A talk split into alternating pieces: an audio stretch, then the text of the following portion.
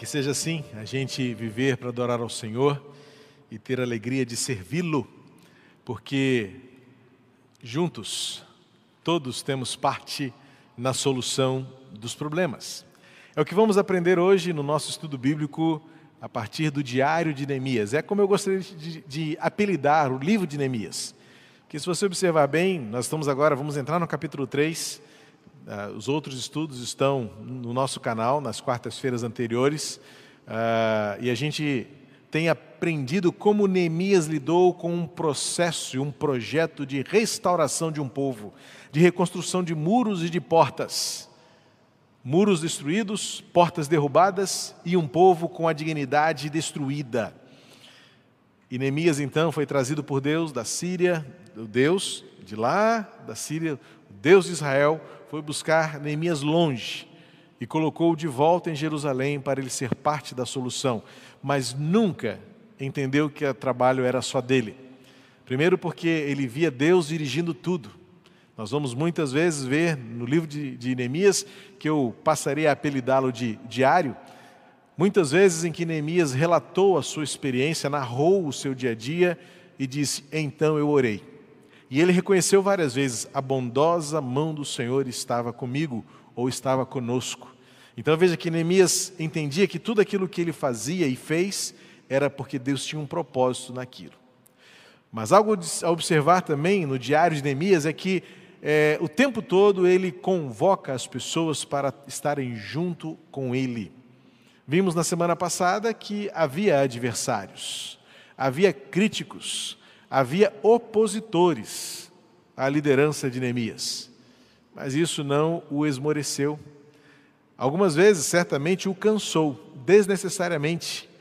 Mas Neemias nos ensina, inclusive, a lidar com o contraditório, com a oposição, com o adversário e a adversidade. Eu quero convidar você a ler comigo um capítulo inteiro. Eu peço a sua paciência, mas vai ser importante. A gente precisa ler o capítulo 3 os seus 32 versículos, porque, no primeiro momento, a vontade que dá é de pular esse capítulo, porque ele é daqueles, daqueles trechos, como, por exemplo, o livro de, de Números ou de Deuteronômio, Levítico também, que tem uma narrativa um pouco mais densa em termos de dados, nomes e locais. Mas eu preciso que você leia comigo, porque depois eu vou voltar fazendo alguns destaques para compreender que, de fato, Neemias tinha uma estratégia. Ou o povo se unia diante do desafio de reconstruir os muros e restabelecer as portas, ou ele não conseguiria levar este projeto até o fim. Então eu peço a sua paciência para acompanhar comigo a leitura deste capítulo, que não é um capítulo fácil de ser lido, porque tem muitos nomes difíceis e diferentes, mas vamos lê-lo atentamente eu peço a você que já vá destacando, por exemplo, a quantidade de palavras, ou de, a quantidade de vezes, né, quantas vezes Neemias usou ou apresentou a expressão juntos. E você vai observar como é surpreendente a percepção de que Neemias tinha de que a obra de Deus não se faz sozinho, mas sim na coletividade, na alegria do ajuntamento do povo de Deus. Então, acompanhe comigo no Diário de Neemias, capítulo 3, do verso 1 ao verso 32, o capítulo inteiro diz assim: Então o sumo sacerdote, Eliasibe, se levantou com os seus irmãos, os sacerdotes, e reconstruíram a porta das ovelhas. Eles o consagraram, colocaram os portões no seu lugar e continuaram a reconstrução até a torre de Sem e a torre de Ananel. Ao lado dele trabalharam os homens de Jericó, e ao lado deles Zacur, filho de Inri. Os filhos de Rasenaá reconstruíram o portão dos peixes, colocaram as vigas e os portões nos seus lugares, com os seus ferrolhos e as trancas. Ao lado deles, quem fez os reparos foi Meremote, filho de Urias, filho de Cós, e ao lado deste, Mesulão, filho de Berequias, filho de Mesesabel, ao lado deste, Zadok, filho de Baná, fez os reparos. Ao lado desses trabalharam os tecoitas, mas os seus nobres não se sujeitaram ao serviço do seu senhor. Joiada, filho de Pazeia, e Mesulão, filho de Bezodias, repararam o portão velho. Colocaram as vigas e os portões nos seus lugares, com os seus ferrolhos e as trancas. Ao lado deles trabalharam Melatias, Gibeonita, e Jadom, Meronotita, homens de Gibeão e de Mispá, que pertenciam ao domínio do governador de além do Eufrates. Ao lado dele, quem fez os reparos foi Uziel, filho de Araías, um dos ourives, e ao lado dele Ananias, um dos perfumistas. Eles restauraram Jerusalém até a muralha larga.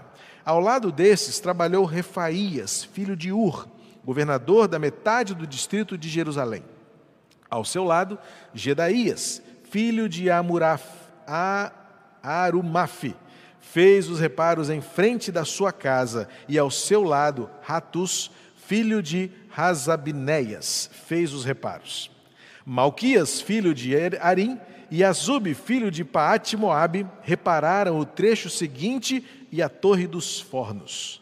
Ao lado dele, quem fez os reparos foi Salum, filho de Aloés, governador da outra metade do distrito de Jerusalém, ele e as suas filhas. Hanum e os moradores de Zanoa repararam o portão do vale. Eles o reconstruíram, colocaram os portões no seu lugar com os seus ferrolhos e as trancas, e ainda consertaram 500 metros da muralha até o portão do monturo. O portão do monturo foi reparado por Malquias, filho de Recabe, governador do distrito de Bet-Haquerem. Ele o reconstruiu, colocou os portões no seu lugar com seus ferrolhos e as trancas. O portão da fonte foi reparado por Salum, filho de Col-Rosé, governador do distrito de Mispa. Ele o reconstruiu, fez uma cobertura, colocou os portões no seu lugar com seus ferrolhos e as trancas. Também reconstruiu a muralha do tanque de Selá, junto ao jardim do rei, até os degraus que descem da cidade de Davi. Ao lado dele, quem fez os reparos foi Neemias, filho de Asbuque, governador da metade do distrito de Bet-Zur, até em frente dos túmulos de Davi, até o tanque e até a casa dos heróis. Depois dele, os levitas, Reum, filho de Bani, e ao seu lado, Hassabias, governador da metade do distrito de Keila, fizeram os reparos. Depois dele, os reparos foram feitos pelos seus irmãos Bavai, filho de Hanan Hanadad, governador da metade do distrito de Keila. Ao seu lado, Ezer, filho de Jesua, governador de Mispa, reparou outro trecho em frente da subida para a casa das armas, na esquina da muralha. Depois dele, Baruque, filho de Zabai, reparou com muito cuidado outro trecho, desde a esquina da muralha até a porta da casa de Eliasibe, o sumo sacerdote. Depois dele, Meremote, filho de Urias, filho de Cós, reparou outro trecho, desde a porta da casa de Eliasibe até a extremidade da casa de Eliasibe. Depois dele, quem fez os reparos foram os sacerdotes que moravam na campina. Depois, Benjamim e Assub fizeram os reparos em frente da sua casa. Depois deles, Azarias, filhos de Mesaías, filho de Ananias, reparou junto à sua casa. Depois dele, Binuí, filho de Anadad, reparou reparou outro trecho, desde a casa de Azarias até a esquina. Palau, filho de Uzai, reparou em frente da esquina e da torre que sai do Palácio Real Superior, que está junto ao pátio da prisão. Depois dele, Redaías, filho de Parós, e os servos do templo que moravam em Ofel fizeram os reparos até a, em frente do portão das águas na direção do leste, até a torre alta. Depois, os tecoitas repararam outro trecho, em frente da torre grande e alta, até a muralha de Ofel. Para cima do portão dos cavalos, os sacerdotes fizeram os reparos, cada um em frente da sua casa. Depois dele, Zadok, filho de Imer, reparou em frente da sua casa, e depois dele, Semaías, filho de Secaías, guarda do portão leste, reparou o trecho seguinte. Depois dele, Ananias, filho de de Selamias, Selemias e Anum, o sexto filho de Zalaf, repararam outro trecho.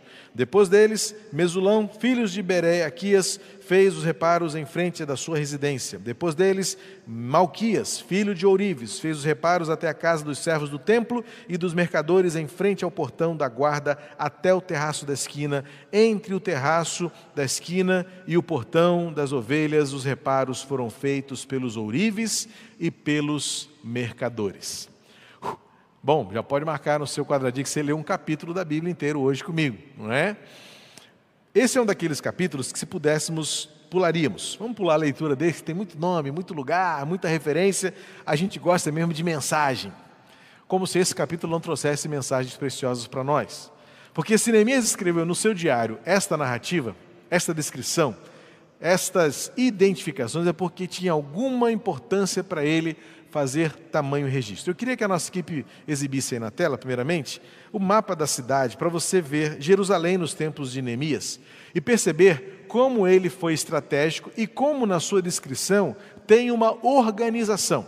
Você consegue ver aí que no sentido anti-horário, né, vamos pegar aí 12 horas, lá, lá em cima, aí no sentido anti-horário você percebe exatamente como Neemias escreveu é, sequencialmente todos os portões e todas as muralhas. Ele começa lá no versículo 1, falando da porta das ovelhas. Depois, no versículo 3, a porta do peixe. No versículo 6, a porta velha. E assim por diante, até, olha, vai vendo aí a sequência. Depois eu posso até, se você tiver curiosidade, eu mando essa imagem para você. Mas se quiser tirar uma foto aí do seu, da sua tela, enfim, para guardar, não é? É informação, é, é, é, é cultura bíblica importantíssima para nós. E vai então terminar lá no versículo 31, na porta da guarda. Então, veja que, no sentido do propósito de Emias, ele não escreveu esse texto no seu diário somente por curiosidade. Ele quis mostrar que o seu trabalho foi organizado, tinha começo, meio, fim, tinha uma sequência e foi devidamente registrado para que ficasse para os, a história do povo saber como tudo aquilo aconteceu. Então, o que a gente depreende desse capítulo, ainda que seja um capítulo com vários nomes, com várias localidades, com vários registros de cidades e povoados e, e famílias, a gente consegue tirar algumas lições preciosas desse texto. Primeiro, o fato é que cada um deles tinha um lugar certo para trabalhar. Você percebeu que toda vez que fala o junto, era alguém que estava no lugar ali. Então eu trabalhava no meu lugar. Então eu tinha um lugar para trabalhar e eu não deveria abrir mão da oportunidade de servir no lugar onde eu estou. Isso é ou não é uma lição preciosa que a gente tira desse texto logo de cara? Saber que cada um de nós, ou tem, cada um de nós tem um lugar certo para trabalhar e podemos ser designados no lugar onde estamos. Onde você está? E onde você pode servir ao reino do lugar onde você está? Muitas vezes a gente tem uma percepção equivocada, claro, nós, como igreja, numa sede, no lugar físico onde nós nos reunimos, onde nós nos encontramos, muita coisa acontece aqui. Mas a igreja está onde você está. Então, o que eu percebo aqui é que Neemias designa cada um deles para trabalhar e para operar no lugar onde você está, junto de, ao lado de alguma coisa, ao lado dessas oportunidades. Então, o tempo todo você vai ver que ao lado dele, junto de, naquele lugar, Neemias estava aproveitando as pessoas para fazer com que elas estivessem onde estivessem e trabalhassem a partir daquele lugar. Uma primeira lição preciosa. Você tem um trabalho a fazer onde você está. E estrategicamente, Neemias, além de pegar a pessoa, né, a individualidade, e dizer: olha, você tem um papel neste lugar, Neemias usou de forma muito estratégica as residências, os lugares onde eles viviam, para que eles cuidassem daquela localidade. É muito triste nós termos perdido ao longo da nossa história este senso de responsabilidade, enquanto sociedade, do lugar onde estamos e moramos. Eu entendo que Neemias, se você observar bem a forma como ele organizou o, o povo, ele falou assim: olha, você precisa cuidar do lugar onde você mora. E os muros no entorno da sua localidade estão destruídos. Então, comece a trabalhar para que o local onde você mora, onde você vive com a sua família, a obra aconteça. A partir da sua responsabilidade, mas visando o bem comum próximo a você. Então veja, no reino de Deus, Neemias nos ensina, por meio do seu diário, que todos nós temos um papel a desempenhar junto do lugar onde estamos. E nós não podemos perder de vista que as nossas residências, as nossas casas, têm uma função estratégica para promover o reino de Deus onde nós estamos. Porque é a partir da nossa casa que nós olhamos ao nosso redor e assim, eu preciso reconstruir muros neste lugar. Eu preciso restabelecer a ordem, a paz, a esperança, comunicar o amor a partir do lugar onde eu moro. Foi isso que Neemias fez. Ele pegou as casas, os chefes das famílias e disse: Olha, comecem a reconstruir a partir do lugar onde vocês moram. Cada um fazendo o seu papel, cada um tendo a sua responsabilidade, mas entendendo que o lugar onde você está é onde começa a obra de Deus. Nós temos uma, um entendimento equivocado ou minimamente limitado em achar que o reino de Deus a, a, acontece a partir desta localidade onde eu estou, que é a nossa casa como igreja, a nossa sede o lugar onde nos reunimos para culto, onde temos salas para o ensino religioso, onde muitos aproveitam e, e, e se beneficiam da, da, da bênção que a igreja é, de um local para você estacionar enquanto você vai ao banco, ao consultório, a qualquer outra atividade aqui na nossa redondeza. Bênção, Deus nos colocou aqui como sede, mas a igreja é o lugar onde você está, e Neemias entendendo isso, não olhou para o palácio e disse assim: não, vamos começar pelo palácio. Não, vamos começar pelo lugar onde você mora. Onde você mora? É aí que começa a reconstrução do muro. Então, por isso que foi tão importante ler o capítulo inteiro, para você perceber, pode voltar a imagem aí, Pedrinho, por favor? Você, para você perceber que cada pontinho desse aí é, é uma referência a um pequeno lugar, a uma pequena comunidade, a uma pequena porta representando ali um local onde aquelas famílias viviam, e Neemias fala assim: junto deste lugar é você que vai fazer a obra acontecer. Nós precisamos retomar a alegria de viver onde moramos, ou de morar onde vivemos, e fazer do local onde nós moramos um lugar de reino.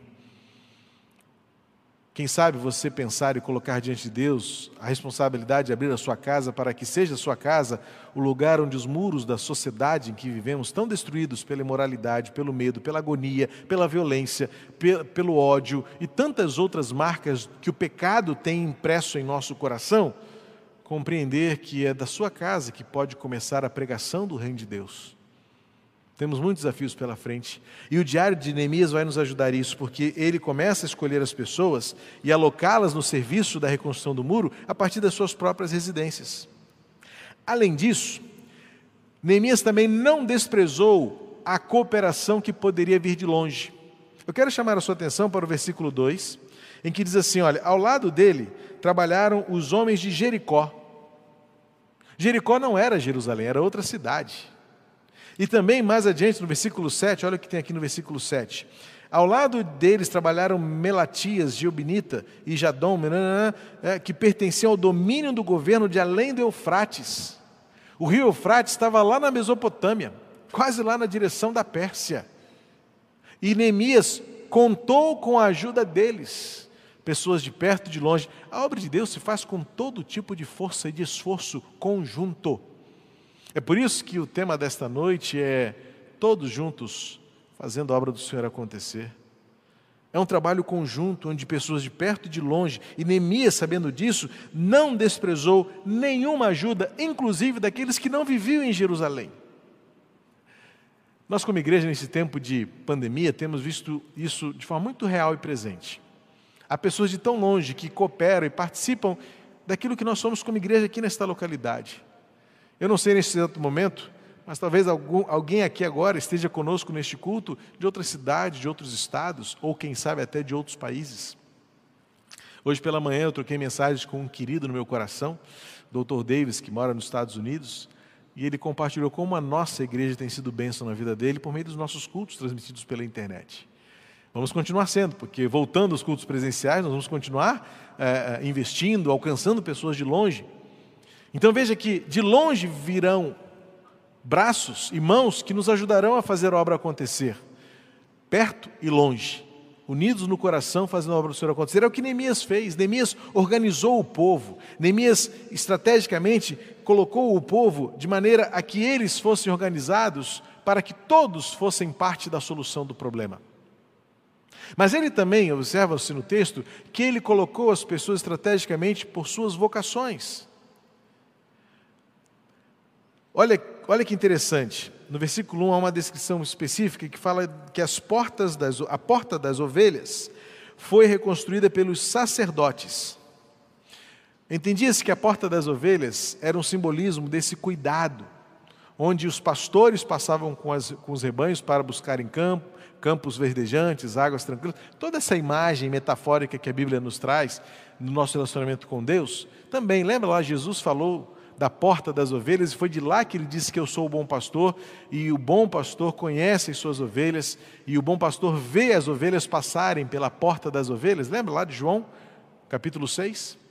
Então, existe todo uma, um simbolismo muito presente para mim aqui, um indício de que ele estava preparando as equipes de acordo com as suas vocações. Olha, pastor cuida de ovelha.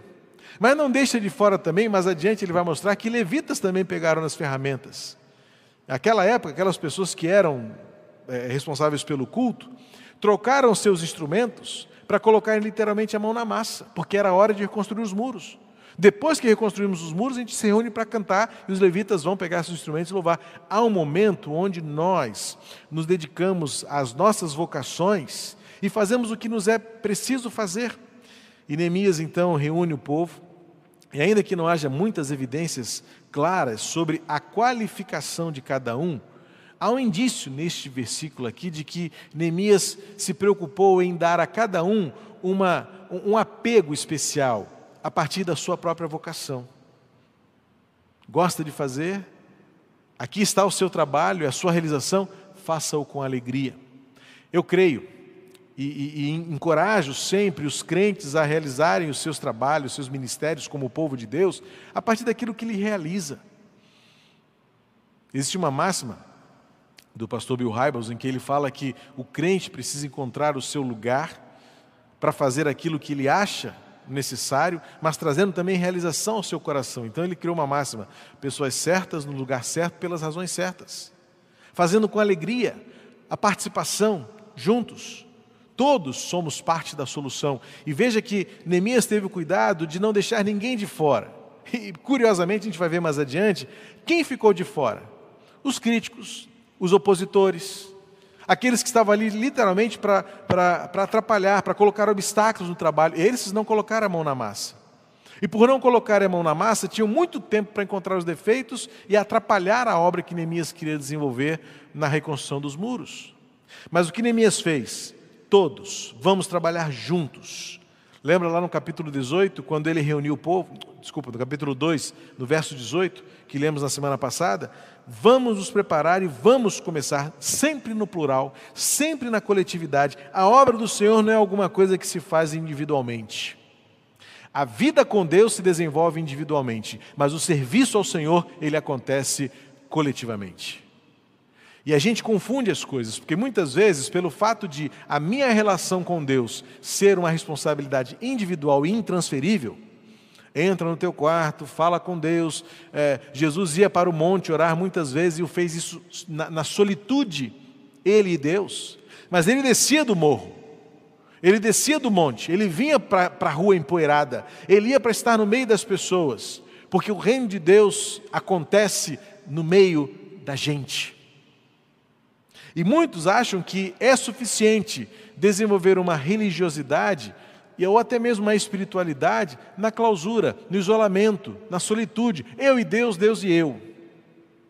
Mas Neemias entende que a obra do Senhor na prática, o serviço, a reconstrução, acontece na coletividade, juntos. É por isso que Neemias reúne o povo, distribui tarefas, atribui-lhes funções, dá responsabilidade local por isso a casa deles era tão importante. A obra do muro aconteceu por sessões, onde cada um zelava pelo local onde vivia, zelava pela qualidade do trabalho ali realizado. Claro, bom, é aqui que eu vou desfrutar, então eu vou me empenhar. É, é, é o que diz né, no, no mundo corporativo o olho do dono, o senso de propriedade. Então, quando eu me sinto parte e responsável disso, eu faço da melhor forma possível de que me é devida.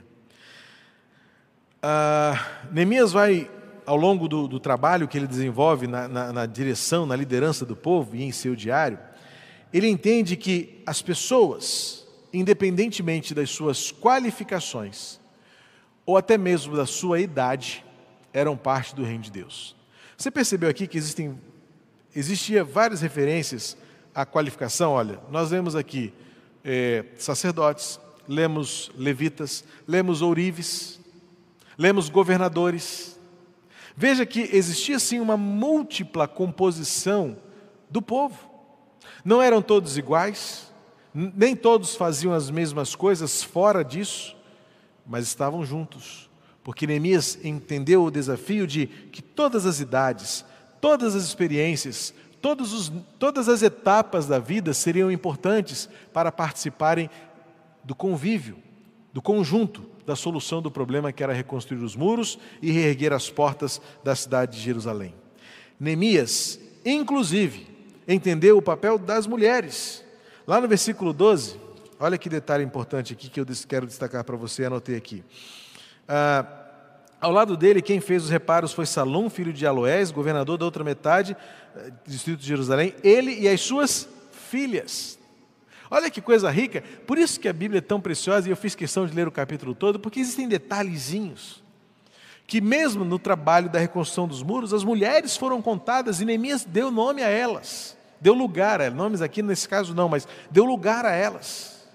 Então, independentemente da idade, independentemente das experiências, eram sacerdotes, eram ourives, eram, eram levitas, eram governadores, eram talvez proprietários, senhores e escravos num contexto social da época, e eram homens e mulheres, lado a lado, fazendo a obra do Senhor acontecer. Esse é o papel do líder e este é o papel da igreja como povo de Deus, hoje, olhando para a realidade que vivemos saber que somos todos parte da solução. Há um detalhe aqui também que eu quero destacar no versículo 20 que me chamou a atenção, e Gene Getz, no seu livro sobre Neemias, ele, ele faz um destaque interessante no versículo 20. Depois dele, Baruque, filho de Zabai, reparou com muito cuidado outro trecho, desde a esquina da muralha até a porta da casa de Eliasibe. Gene Getz faz uma, um destaque interessante nesse eh, nessa ênfase que Neemias fez em seu diário. Não que os outros não tenham feito, mas de alguma maneira Neemias reconheceu que Baruch fez a sua parte no trabalho com um zelo especial. Diniguete sugere que talvez algumas pessoas precisem de um reconhecimento a mais, do encorajamento. É nosso papel.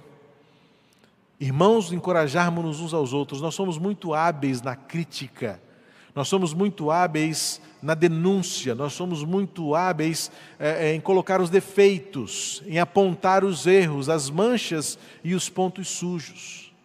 Mas poucas vezes fazemos como Neemias, e sabe-se lá por que a circunstância elogiar o trabalho de alguém. Não entra no detalhe aqui, mas Gene Getz faz esse destaque porque ele entende que de alguma maneira Neemias é, destacou a qualidade com que Baruch fez o trabalho que fez. Não há essa definição, não há esse destaque em outros. É porque, de alguma maneira, Baruch fez algo digno de reconhecimento. Isso é o que eu chamaria para nós aqui de encorajamento, de validação. Nós precisamos sim de validação. Não se trata de alimentar o ego do outro. A gente às vezes falha no processo de validação. Não, eu não vou elogiar porque ele vai ficar muito envaidecido com o elogio. Por que será que Neemias fez questão de escrever no seu diário que Baruque fez o seu trabalho com muito cuidado? Talvez na sua versão aí, não sei se você leu em outra versão, com muito ardor. Significa que Neemias viu que Baruque destacou-se diante dos demais trabalhadores. E por que não dizer isso para Baruch? Baruch, parabéns. Você fez um trabalho melhor do que os outros. E eu quero destacar isso aqui no meu diário. Você fez o seu trabalho com muito cuidado. São alguns detalhes e nuances que não podem passar desapercebido no texto, que nos valorizam, que, que trazem para nós valor e lições preciosas na, na prática da liderança, no convívio comunitário. Porque para criticar já bastava ali ah, ah, os dois opositores de Neemias, Sambalate e Tobias. E além disso também o terceiro, né, que aparece menos, mas estava lá também. É... Cadê ele? Fugiu agora o nome do, do menino que também se opôs a, a... Fugiu aqui o nome do terceiro, né? Gesem. Gesem ou Gesem, em alguma outra tra tradução. Versículo 19. Sambalate, Tobias e Gesem, os três líderes da, da conspiração contrária ao trabalho de Neemias. Já bastava eles três. Agora Neemias precisava sim era elogiar aquele que está fazendo um bom trabalho. Não, eu não vou elogiar porque ele vai se envaidecer. Não, elogie, reconheça.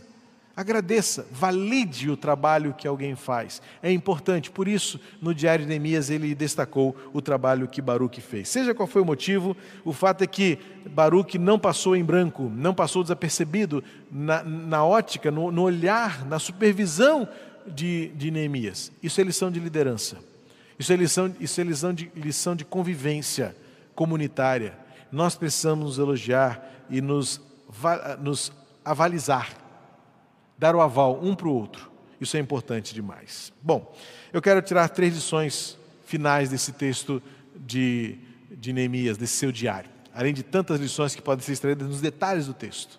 Tudo isso que eu destaquei para vocês são lições práticas e preciosas de como todos fazemos parte da solução. Solução do quê? Dos muitos problemas que temos.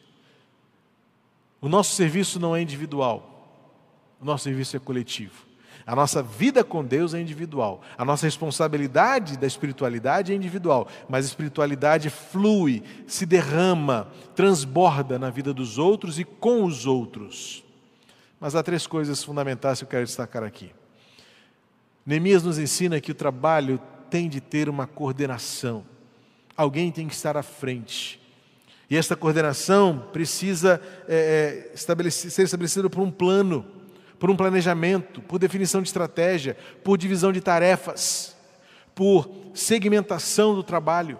Imagina que bagunça seria se todo o povo fosse fazer o muro todo. Vamos todo mundo para a porta das ovelhas. Vamos todo mundo agora para a porta da fonte. Vamos todo mundo agora para a porta da torre. Ia ser uma bagunça danada. Então é importante que Neemias dividisse por equipes. E o que ele fez? Dividiu por casa, proximidade. Onde você mora é um lugar para começar a trabalhar. Zele por isso. Faça do seu local de vida, de convivência e de vivência o lugar de farol, de transbordar. Isso é coordenação. Outro princípio que ele nos ensina é o princípio da cooperação.